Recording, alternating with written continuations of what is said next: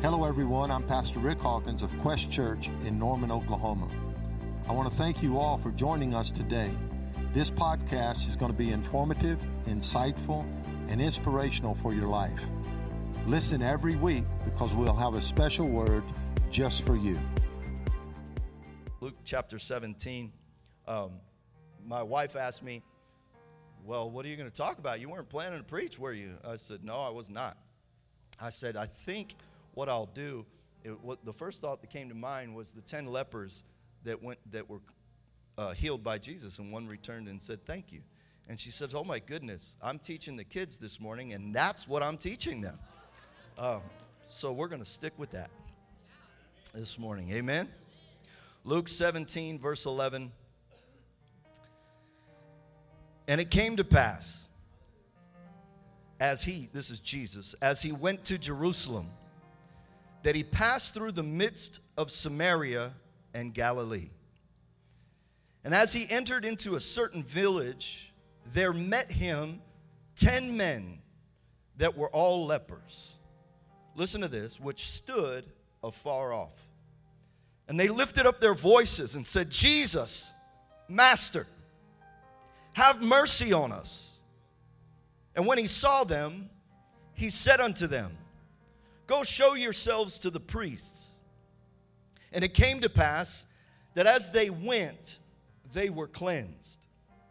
And one of them, when he saw that he was healed, he turned back. And with a loud voice, he glorified God. And he fell down on his face at Jesus' feet, giving him thanks. And he was a Samaritan. And Jesus answered and said, were there not ten cleansed? But where are the nine? There are not found that return to give glory to God, save this stranger. And he said unto him, arise, go your way. Your faith has made you whole. We're going to take our text from verse fifteen and sixteen this morning. And one of them, and one of them, when he saw that he was healed, he turned back, and with a loud voice, he glorified God. And with a loud voice, he glorified God. And he fell down on his face at his feet, and he said, thank you. And Jesus said it was a stranger. We're going to talk this morning on the subject, the nature of gratitude. The nature of gratitude. Dear Heavenly Father, I thank you once again for being with us this morning. You are the reason we are here. You're the reason we gather. You're the reason we breathe. Your goodness never fails. It's always present. God, we ask you that you speak to us this morning. God, you know that I'm just a simple vessel, and I'm asking you to do your work. God, speak through me in Jesus' name. Let the words that go forth be the word of God. God, we pray that as the word goes forth, it's like a hammer that bashes against the walls and strongholds that might limit your people, God, and set them free. We rebuke any spirit that might be in here to distract the people of God. We speak to the hearts of each and every one of us, and we ask that you make it fertile ground for the seed of your word, that when it be deposited, it would bring forth fruit, much fruit, and fruit that remains. But no matter what happens today, God, we pray that you receive our thanksgiving and that you receive all the glory because it's what you deserve. And so before anything else, right now, we just say thank you.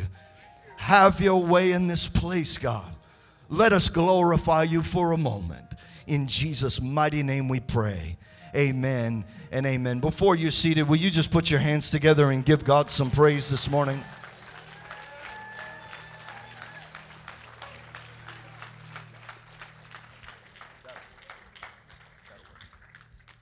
Excuse me, you may be seated.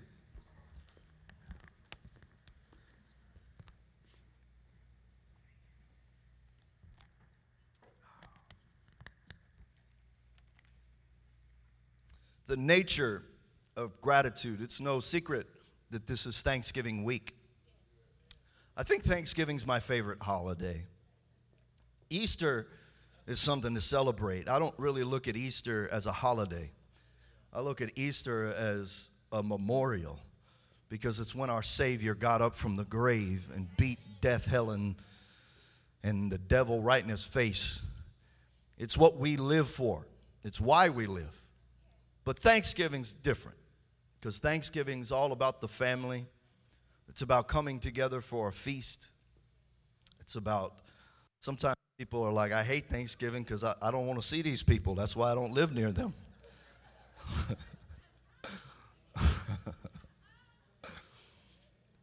But at its core, Thanksgiving, gratitude's what matters. Gratitude, Cicero said, I think it's Cicero that said this, gratitude is the greatest of all virtues. As a matter of fact, it's from gratitude that all other virtues flow. Amen? So Thanksgiving is more than the turkey. Thanksgiving is more than a celebration of something that happened in the colonies. That's not what it's about. Thanksgiving is a day we set aside to say thank you. Thank you to the ones we love, but most importantly, thank you to the one that deserves all our gratitude. The word gratitude has its origins in Latin, meaning gifts freely given. According to Doctor Angeles Arrien, author of Living in Gratitude, A Journey That Will Change Your Life, the Latin root for the word gratitude is grata or gratia, a gift. Gratitude shares its common root with the word grace. Grace is a word which means a gift freely given that is unearned. So gratitude and grace come from the same root. The argument in psychology or, or psychiatry or whatever you want to call all of that, they with your mind, whatever it is, the argument is that gratitude is either coming from nature or it's coming from nurture. I tend to believe that gratitude is a product of both. I don't believe that somebody is born with an ungrateful heart. I believe they learned that. Likewise, I believe that over time in life, an ungrateful person is taught how to be ungrateful, whether by those that are raising them or by the experiences that life takes them through. But there is this argument between nature and nurture, and they both play a significant role in developing the virtue of gratitude in one's life. Pastor Rick has said this multiple times. I'll rehearse it. This generation suffers from a chronic shortage of honor, respect, and gratitude. Those three things, in my opinion, are key character traits for the people of God. And it's a sad thing to know that in this generation, our culture has a shortage of these character traits: honor, respect, and gratitude. All three of those things at the outset would seem to be something that is given to somebody else or it's for somebody else's benefit. If I honor somebody, I'm lifting them up. If I'm respecting them, I'm lowering myself to, to submit to whatever office they hold. If I'm offering gratitude, it could tend to uh, uh, uh, argue that I am indebted to them for some reason because I'm having to say thank you, which means they did something for me. The point is that grat- all of those things are selfless. They are selfless. The irony is all three of those things do more to develop you as a person and bring more blessing into your life than not having them.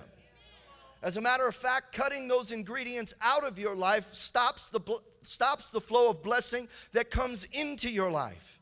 God is always looking for those that honor Him. Honor them in their lives. Honor them in their speech. Honor them in their family. Honor them in their in finances. God is always looking for somebody who respects them. You've read verse after verse that says, fear the Lord. It literally means respect the Lord. Honor his position. He is God, and he is God all by himself. Try, stop trying to stand in his position and do his work. Stop trying to tell people what he alone has the authority to tell them. Stop being God in his place. He is God all by himself. And gratitude. A thanksgiving that says, I did not deserve this. I did nothing to merit this. No matter if I did or did not, you gave it. And I must say thank you. This generation is suffering a chronic shortage of honor, respect, and gratitude. And I dare say that if we could get this, uh, these virtues inoculated into our young people of this generation, that all the change that we're We're moaning and groaning about in this country would come to a halt, and we'd see some strong, strong reformation happen in our nation. Here are five excellent reasons to develop an attitude of gratitude that have the support of science as well as just being good things to say. Number one, gratitude makes you happier. Science says that the more gratitude you express, the more positive uh, the the the the um, the the chemical or whatever that gets active in your body that makes you that makes you have positive feelings. It, it starts to flood your body, and then you start having more positive thoughts. Gratitude makes you happier. Gratitude improves relationships. We've heard Pastor Rick say that gratitude confirms relationship. You can't say thank you with a head nod. You have to express yourself. The reciprocation some relationships need is not necessarily you doing for them what they did for you. Sometimes the reciprocation that relationship needs is simply a thank you. Number three, gratitude makes you a better person at any age. I don't care if that's science proven or not. That's the truth. Number four, gratitude makes you healthier. Gratitude makes you healthier. Finally, gratitude can give you a career boost. I don't know who wrote that one, but that's the truth. Some of you need to say thank you to your boss instead of complaining about him. Sometimes we complain about all the work we're having to do, and really we just need to say thank you for the work. The nature of gratitude. Let's talk about the situation of our text. And he entered into a certain village, and there met him ten lepers, which stood afar off. And they lifted up their voices and said, Jesus, Master, have mercy on us. Jesus was traveling from one destination to another. This was a pass-through. This was a flyby. This was part of the journey. This wasn't one of the stops. This wasn't one of the stops. And there were ten men there. And these men were all men with a disease. We'll learn later in the story that one of the men was a Samaritan, which implies that the others were Jews. They were in Israel. Samaritans and Jews didn't commingle. But because they all had the same disease, they were no longer Samaritan, Gentile, or Jew. They were tagged with the condition that they had. They were no longer what they were born as. Now they were labeled a leper. How often have you seen somebody labeled for something they've done or something they've carried? All through the Bible we see it. Even those that end up doing the works of God, they still carry uh, the, the label that they've been given. A good example would be Rahab the prostitute. At no point is she not con- uh, uh, referred to as Rahab the prostitute. What a vile label to be putting on any woman, no matter what their past was. but that's what she's remembered as, Rahab the prostitute, not Rahab the one that covered the spies when they came into the Promised Land and got an opportunity to see the promises that God had for them and were able to get them out of there safely and eventually became a mother in the lineage of Jesus.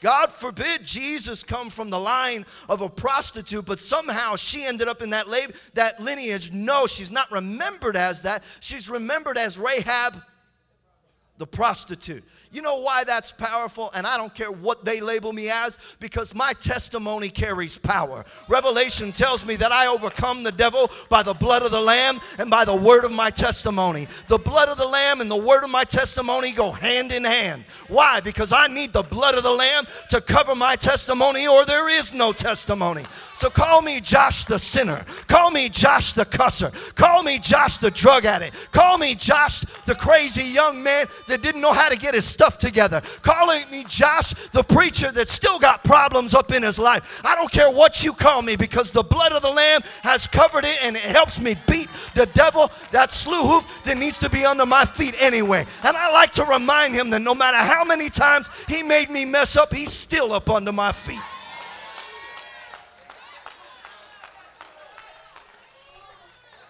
They were all lepers.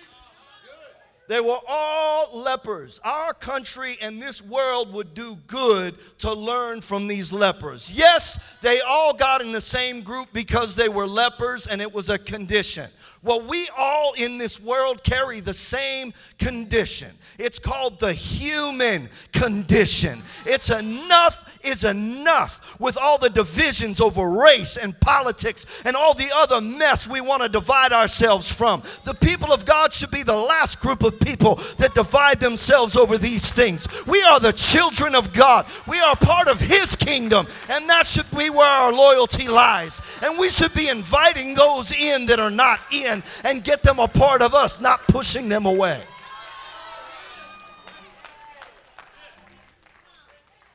They were all lepers. It was their need, not their nationality, that brought them together. It was their need, not their nationality. See, they had leprosy. I'm not going to spend a lot of time talking about leprosy uh, because that's for another day, but I will say this. Leprosy starts with the nerves. It's a condition that starts with the nerves. What I just told you is it starts with sensitivity. Let me pause there. If you talk to any theologian about leprosy, he will tell you that it's a symbolic expression of sin. It's a, it's a symbolic uh, disease. Yes, it's a natural disease, but metaphorically, it's God's uh, uh, it's God's object lesson of what sin does to our spirit. And so leprosy is on these men, and it starts in the nerves. And isn't that the truth? Sin will first touch your sensitivity. Then it moves to the muscles, which is the strength of who we are. Then it moves to our limbs, and we start producing less. Then it moves to our sight and takes away our vision. Then it hits the mind and the sens- sensibility of a person. As a matter of fact, most people, when it hits the mind, they go into a coma. They're alive, but they're not doing anything. They're not even cognitively aware. I've been around some folks that are so intoxicated with sin that it seemed like they weren't even cognitively aware. And then finally, it touches their voice box or their speech or their ability to talk. And I think it's interesting to note that they hadn't gotten to the end yet. We knew they had this condition called leprosy, and it was plaguing each of them. And we know that lepers are always cast out. They always have to wear a certain garb. They always have to ring a bell as they're walking around, because everybody has to know that they are lepers, because their condition is contagious. Their condition is contagious. And so they have to be known who they are so that what they have doesn't get on the rest of the people. And so we know this, that they hadn't reached the end of the process of the leprosy in their bodies. Many of them might have been in different stages, but they all had it, and they were all headed the same way. How do we know they had not reached the end? Well, first of all, the obvious one, they're alive. But the second one, and this is the one that kind of matters, they still had a voice. They still had a voice, because the Bible says that they lifted up their voices and said, Jesus, Master, have mercy on me. Have mercy on me. Do you know that Jesus can't walk by a cry for mercy?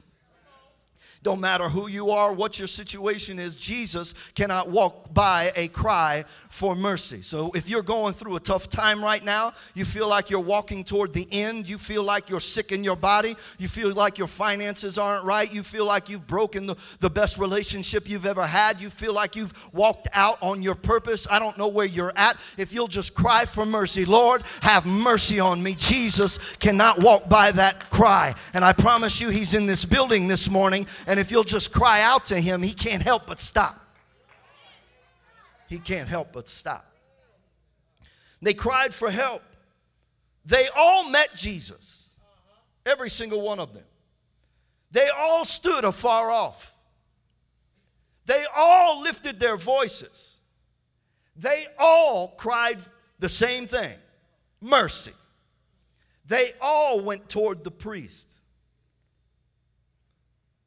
They all did it. Now I want to pause right there. We talked about the situation, and in this pause I want to talk about the Savior for a minute. Because they all got to have the same experience with Jesus. I said this a few minutes ago. Jesus was passing by. Jesus was not, his intention wasn't to stop in this town. He was traveling from one point to another point. This was not his destination. All of God's appointments are not on your calendar. All of God's appointments are not on your calendar. Don't dismiss the in-between times of your life. The Bible says that he was in between Galilee and Samaria. He was in between. You know, it's in the in-between times that we ha- sometimes have the greatest experiences w- with God. The question is, are you going to be like these lepers and have your eyes peeled because you've heard about this Jesus in your region and you're not going to miss the opportunity? I may not be able to get in that town where he is, but there is the chance that he might pass by. That's why I have so much compassion on those that don't frequent the church houses of America, because it's in God's house that we know that Jesus is passing by. And if Jesus is passing by, all it takes is a cry of mercy to have an experience with him. There are so many hurting. There are so many struggling. There are so many that need just a pass by of his garment, a pass by of his presence, a passing by of Jesus. He's still our Savior. He's still our deliverer. He's still the Lamb that was slain for the sin of the world. He's still the one that does all the work. He, it's not by my stripes that I am healed. It's by his stripes that I am healed. It's not by my sacrifice that I am saved. It's by his sacrifice that I am saved. He is my Savior. He is my Savior. And it's in this passing in-between region that these lepers have an experience with the Savior. Never... Never underestimate the power of Jesus in your life. Let me, let me explain what I'm saying. Those of you in this room, the majority of you, you carry him in your heart. You carry the Spirit of God in your life. One scripture says that we are the written epistles, the walking epistles or letters of Christ. It's on the tablets of our heart that the testimony of our lives has been written. Yes, in the Lamb's Book of Life, our whole story is there, but nobody can tell your story quite like you can tell your story. And each and every one of us at some point along the way had an appointment that wasn't on the calendar. And we had an experience with Jesus. And if you just take a moment to look back over your life, you can't help but see those moments when he saved you and delivered you, and he healed you, and he brought you out, and he brought you through. And it's your responsibility to speak those things, to represent those things. Because how do you not know that you might be the Jesus passing by at work that touches that coworker that needed that experience? How do you not know it's not at the grocery store that you're walking in the fullness of God, and they just see you, and you have the opportunity to pray for healing right in that moment. You don't know that you aren't the vessel that God chose to use in a moment. Don't take the in-between times for granted. The nature of gratitude. I haven't forgotten our subject. Luke four, seventeen, fourteen, and when he saw them, he said unto them, go show yourself to the priests. And it came to pass that as they went, they were cleansed. The question was not, can he heal you? But the question was, can you obey what he said? The question was not, can he heal you? It was, can you obey what he told you? Too many of us are walking in the same condition, and we're wondering why, because we did hear the word of healing spoken over our life. It was given to us by God, and the question Jesus is asking you is, do you want to be made whole? Because if you want to be made whole, then you will obey what he told you to do. He never said, be healed. They asked for mercy. They didn't ask for healing. They asked for mercy. He never told them to be healed. He said, go show. Go show. And they went. They were obedient. And in their obedience, they were cleansed. I want to take a minute to point out the abundant mercies of Christ. You can't tell me that Jesus didn't know how this was going to play out. If he is God in the flesh and he's as brilliant as he was, then you can't tell me that he didn't know how this scenario would play out. But he still had mercy enough to heal all ten of them. It might have been just one that returned, but he healed all ten of them. Because as they went, they were healed. As they went, they were healed. I'll take a pause here and say, many pray, but not many praise. Many pray, but not many praise. Prayer is for time. Praise is eternal. What do I mean? They had the sense that when they saw Jesus, to lift up their voices and pray. All of them prayed, but not all of them praised. Only one came back with praise, which tells me that there's a ratio of nine to one that actually give God some praise. And I think it's about time that the people of God start opening up their mouth and giving God the praise that he deserves. Because it's his praise that opens up heaven. It's his praise that he inhabits. It's his praise that brings down the walls of Jericho. It's his praise that goes first. It's his praise that does the work. You don't you you highly underestimate the praise that's up in your mouth. Jesus said, if you don't praise me, I'll cause these rocks to cry out because I'm going to get the praise that I deserve. When you're praying, it's for you. When you're praising, it's for him. So if you pray more than you praise, you might need to get your priorities straight because he deserves more praise.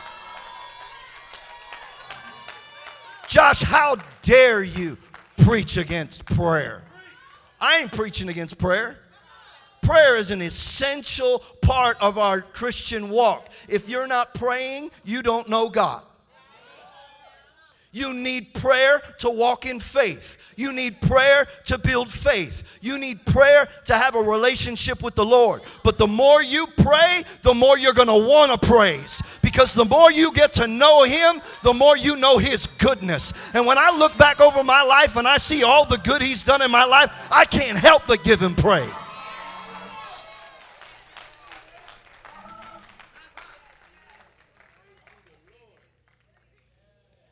And one of them, and one of them, and one of them. One of them. That just stands out to me a lot. One of them. When he saw that he was healed, he turned back. And with a loud voice, he glorified God. Yeah.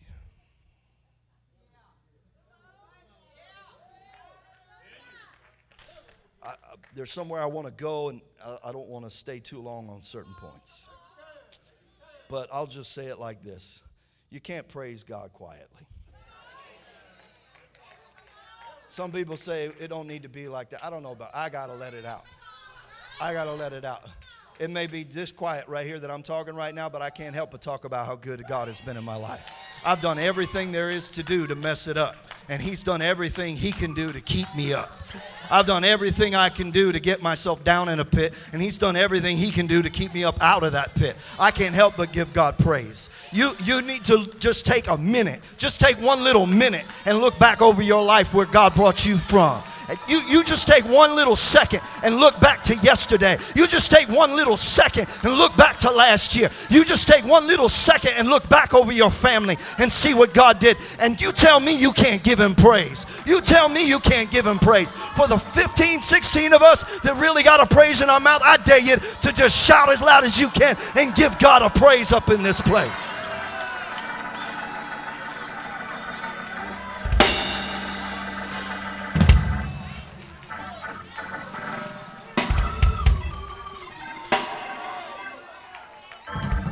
Yeah, yeah, yeah. See, we want to we want to be loud. We want to be loud when we need something from him. We want to be loud when we're crying for mercy. But the difference between this one and the other nine is they were all loud together because they had the same need. This one was loud because he had to say thank you. He was loud when he was dirty, and he was loud when he was clean. The problem with us is we get all cleaned up and we get all nice and God gets us all fixed, and we forget to let go of the praise that got us here to begin with.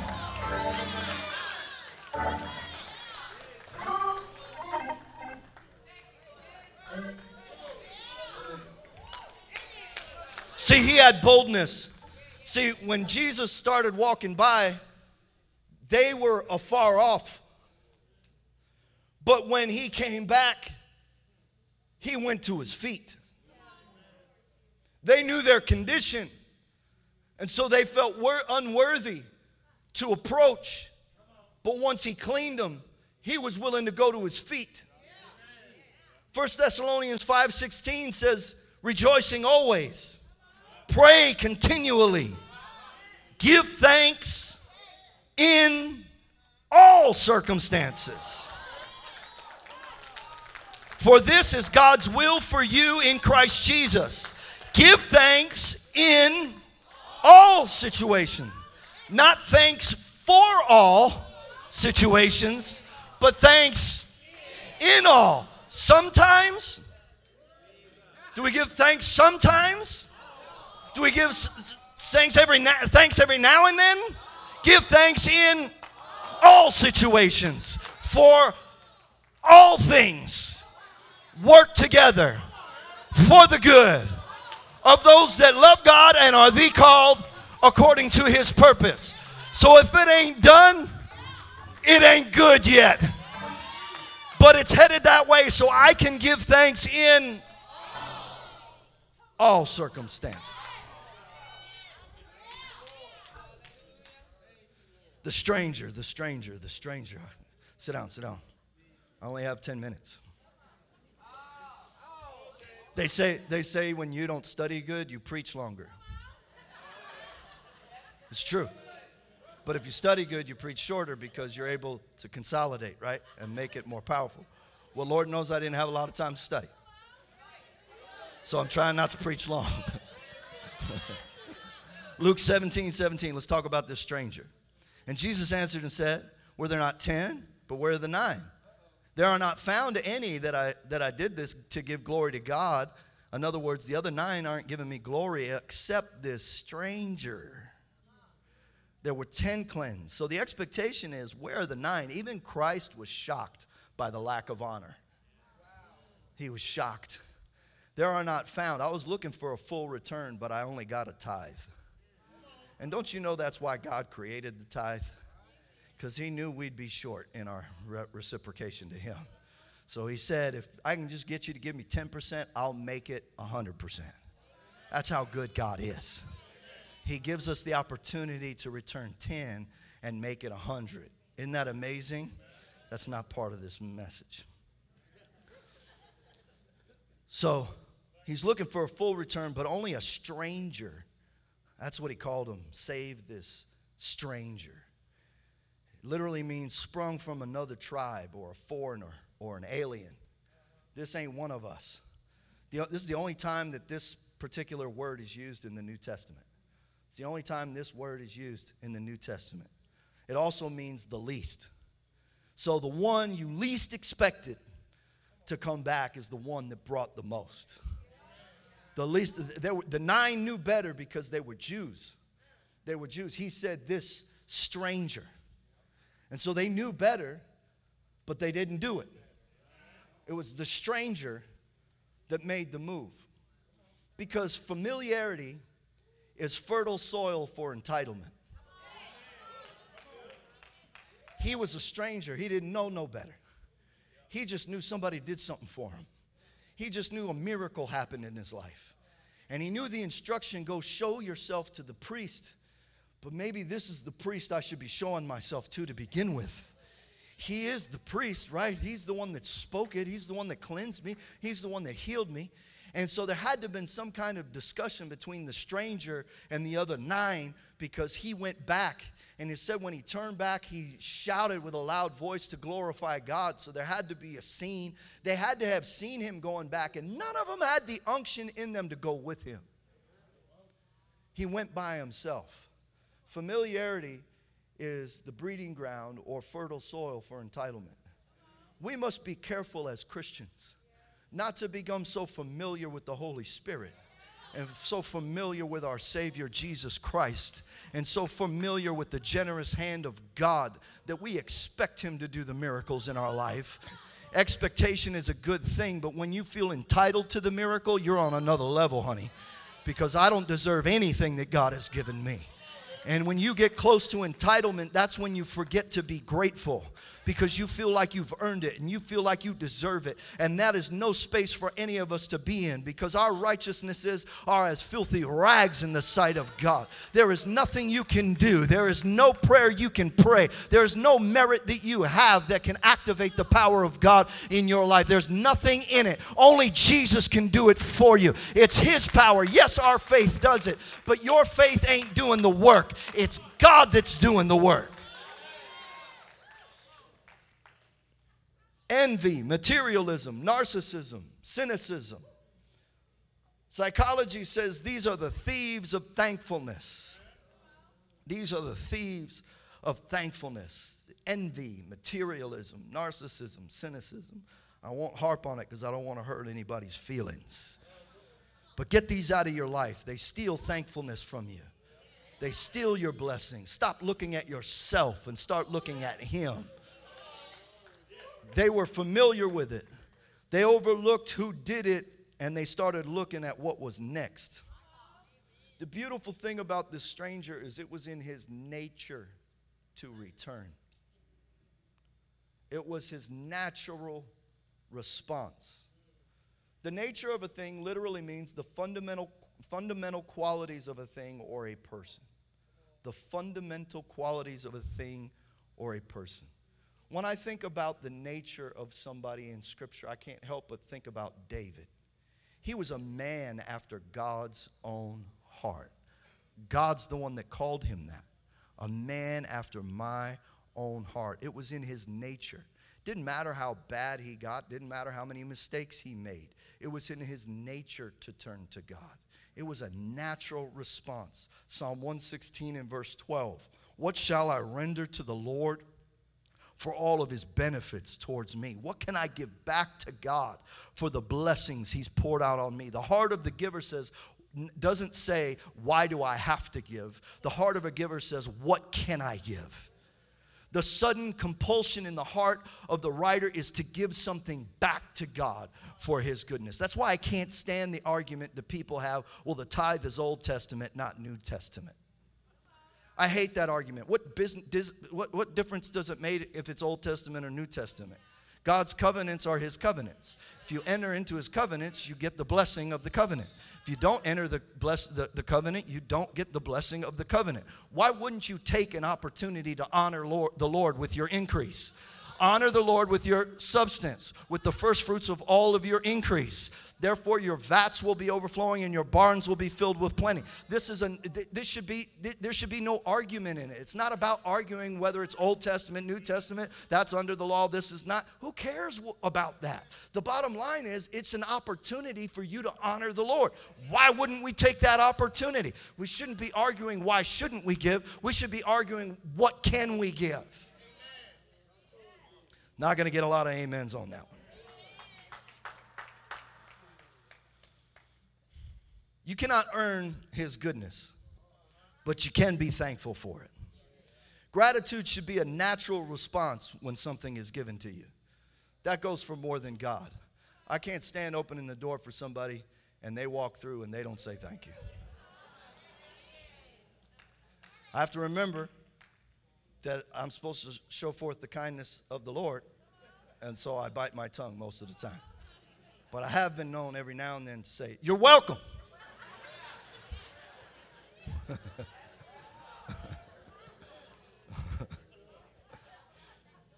Gratitude should be the natural response when something is given. Gratitude confirms relationship.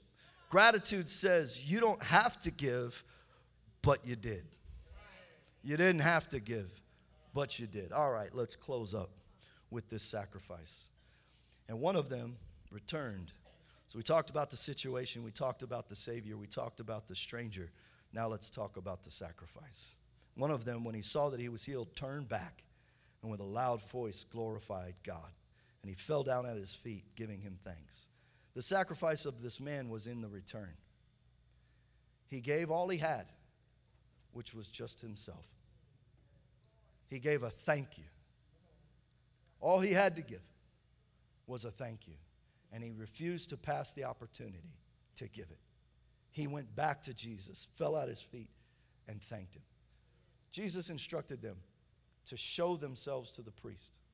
You guys remember in Romans twelve, verse one, it says, present your bodies, living sacrifice, a living sacrifice, present your bodies.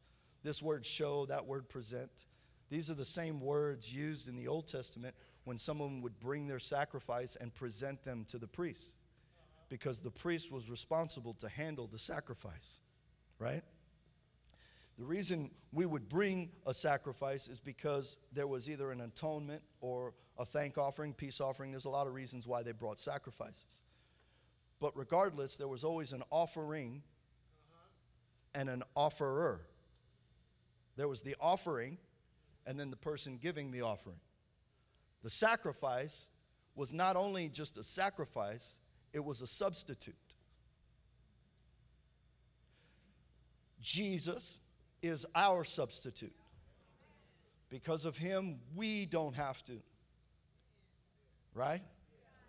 The lambs that they would bring, the turtle doves that they would bring as a sacrifice were for atonement. It was a substitute. So the offering, there's an offering and an offerer. The offering is supposed to represent the offerer. So what is presented is supposed to be a substitute for me. So when this man comes and gives, he gives the best he can.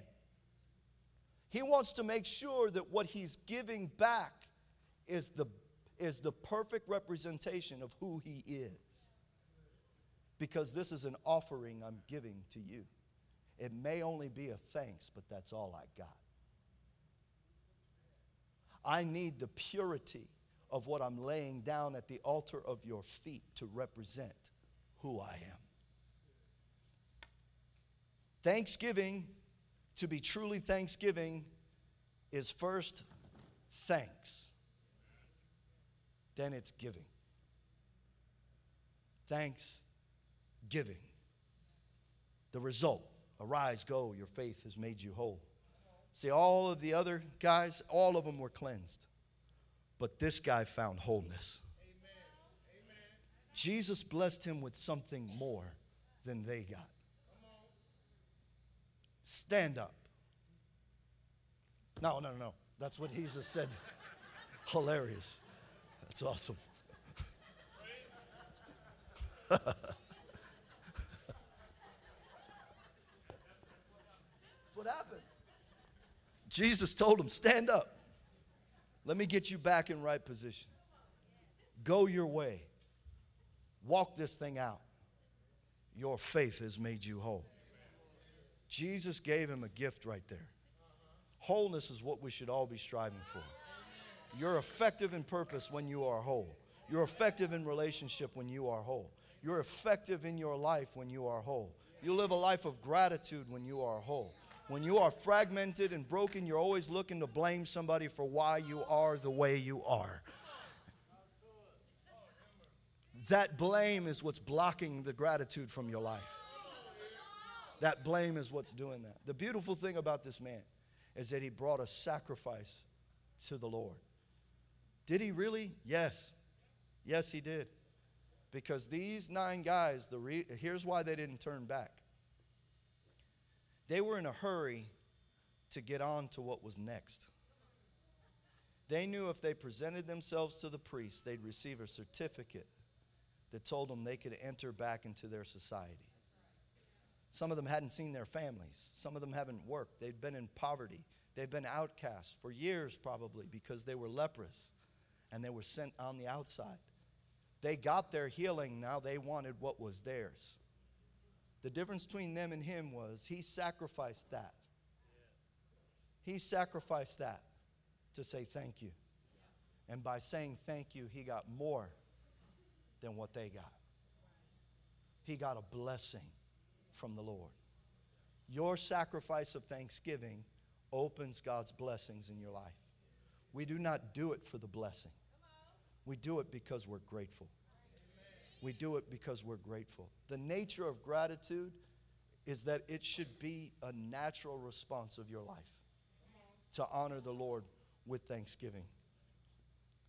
The nature of the giver is this: for God so loved the world that he gave. You don't need a healing. You don't need a deliverance. You don't need a financial blessing. You don't need nothing more than, for God so loved the world that he gave his only begotten son. That's all you need to be giving him a hilarious thanksgiving. That's all you need to give him the praise he deserves. That's all you need. But he was better to you than he needed to be, because he did a whole heck of a lot more for you than he should have done. I know he's done that for me, because it don't take me long to figure out that God's been good to me.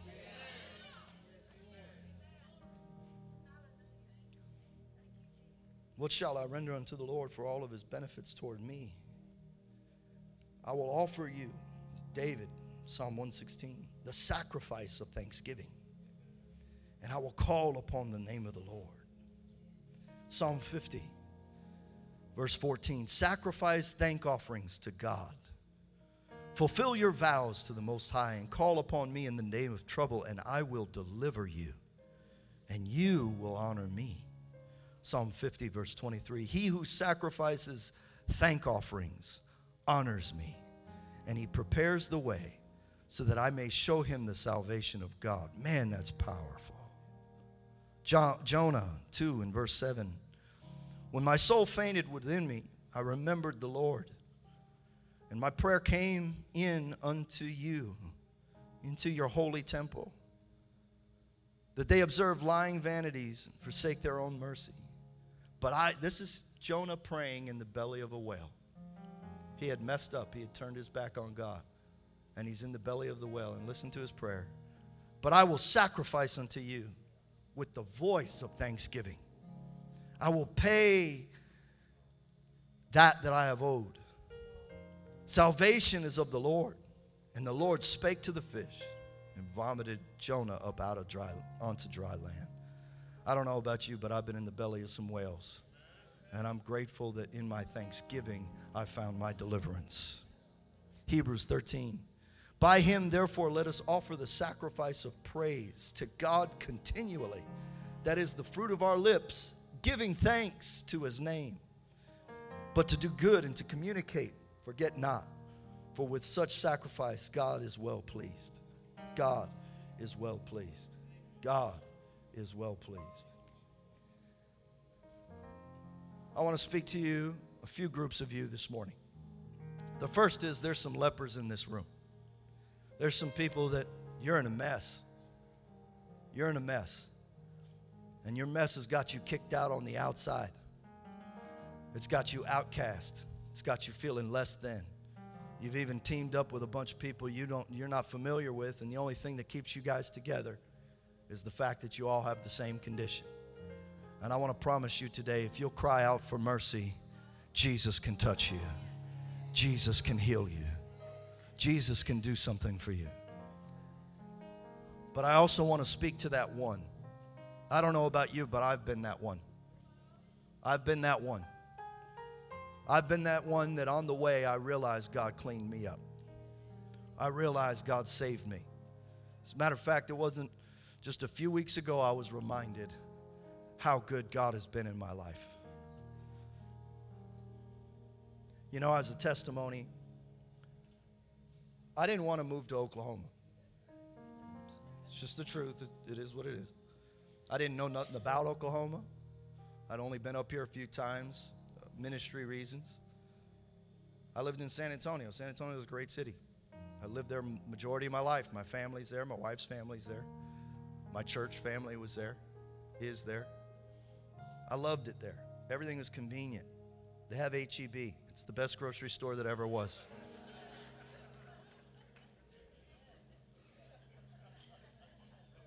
You think that's funny, but it's the truth. But a couple weeks ago, I went to San Antonio for something. When I drove into the city, I felt homesick because I was remembering things. And I was there for two days. And by the second day, I was homesick again because I wanted back here. I wanted to get home. And it felt so good to think about the goodness of God in bringing me to Oklahoma. I didn't want to come, but he was good. And he knew what was best for me. And instead of complaining, I started to say thank you. Thank you. When you look over your life, there's a testimony there. God did something for you in a time you didn't want it like that. You didn't want to be where you were. You didn't want to be in the place that you were. You didn't expect Jesus to pass by that way. It wasn't on your calendar, but he made the appointment anyway. And it's time to say thank you. And lastly, we're going to take this Thanksgiving offering. There's no secret. We told you that before. We told you that two weeks ago, actually. Here's what I want you to do. Here's how we're going to do it. I want everybody to grab an envelope. You can give online as well. But as you're giving this offering, it's not about equal giving. It's about equal sacrifice. What is that sacrifice? That sacrifice is thanksgiving. It's not about the church needing money. We don't. It's not about you need to give the offering. We don't need to receive it. God doesn't need it, but you need to tell him thank you. You need to tell him thank you. For some of you, you can only express the voice of thanksgiving.